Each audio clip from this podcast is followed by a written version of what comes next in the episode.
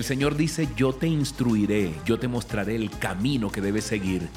Yo te daré consejos y velaré por ti, dice el Salmo 32.8. Bendiciones, más bendiciones, abrazos para ti. Un aguacero de bendiciones. Tú que estás diciendo, yo soy gente del camino. Sigue allí acompañándonos. Gracias por extender ese link tree. Allí puedes extenderlo a otros para que se suscriban en YouTube, Telegram, para que en los aguaceros que salen por WhatsApp también, en las diferentes redes. Gracias, gracias. Yo soy gente del camino. Gracias por tu apoyo. Gracias por rodearnos, gracias por brindarnos de tu amor y de tu amistad. Hoy, sabes, eh, veía, y alguna vez estuvimos hablando de eso, del arca de Noé, ¿no? El arca de Noé describe en la Biblia cómo un hombre consigue salvar del diluvio universal a toda su familia y toma una pareja de cada especie de animales y puede repoblar la tierra después de que ya cesan la lluvia. Eso es algo y, y es algo bien importante porque uno aprende del arca de Noé y veía algunos puntos donde Dios le enseña a uno a través de, del arca de Noé, le deja enseñanzas, ¿cierto? Podríamos citar, no pierdas nunca el barco. Dos, recuerda que todos estamos en el mismo barco. Tres, planifica, planifica previamente. No estaba lloviendo cuando Noé construyó el arca.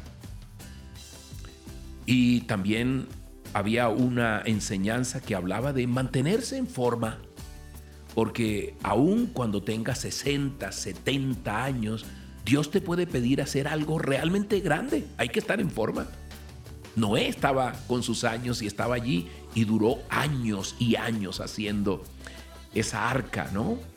Cinco, que no te inmovilicen las críticas. Puedes imaginarte las críticas de un hombre que estaba haciendo un arca en una tierra alta como la ciudad de Bogotá. Allí estaba haciendo un arca sin salida al mar.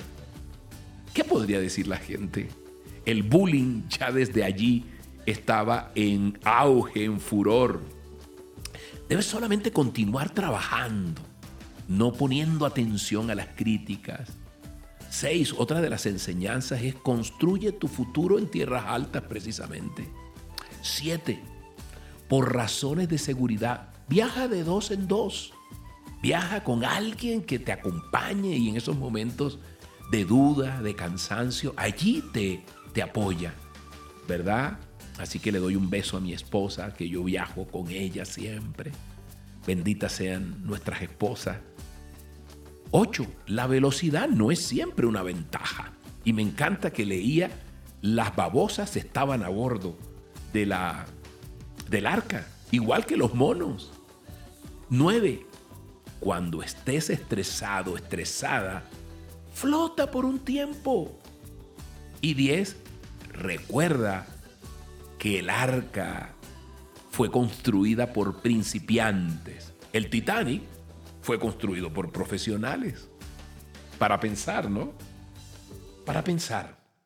Bueno, Aquí estamos, hoy vamos a orar, vamos a darle gracias a Dios por este día, vamos a darle gracias a Dios por sus enseñanzas, vamos a darle gracias a Dios porque dice que Él te instruye, Él dice que Él te muestra el camino, Él dice, este es el camino que debes seguir, yo te daré consejos, yo velaré por ti. Padre Santo, te damos gracias, yo hoy te doy gracias por cada persona que escucha estos aguaceros. Hoy bendícelos Señor, con bendición de lo alto.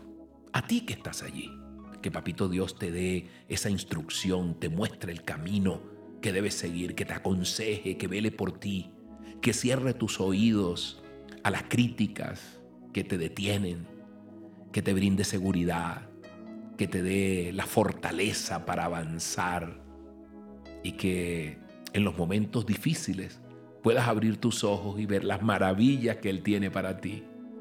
Hoy reclamamos bendición sobre bendición para tu vida en el nombre poderoso de Jesús. Así será. Dios te bendiga grandemente. Dios te bendiga grandemente. Eso lo declaramos en el nombre poderoso de Jesús. Soy Moisés Angulo. Este es el aguacero de amor. Gracias porque tú eres gente del camino. Y hoy deseamos que tengas un día maravilloso.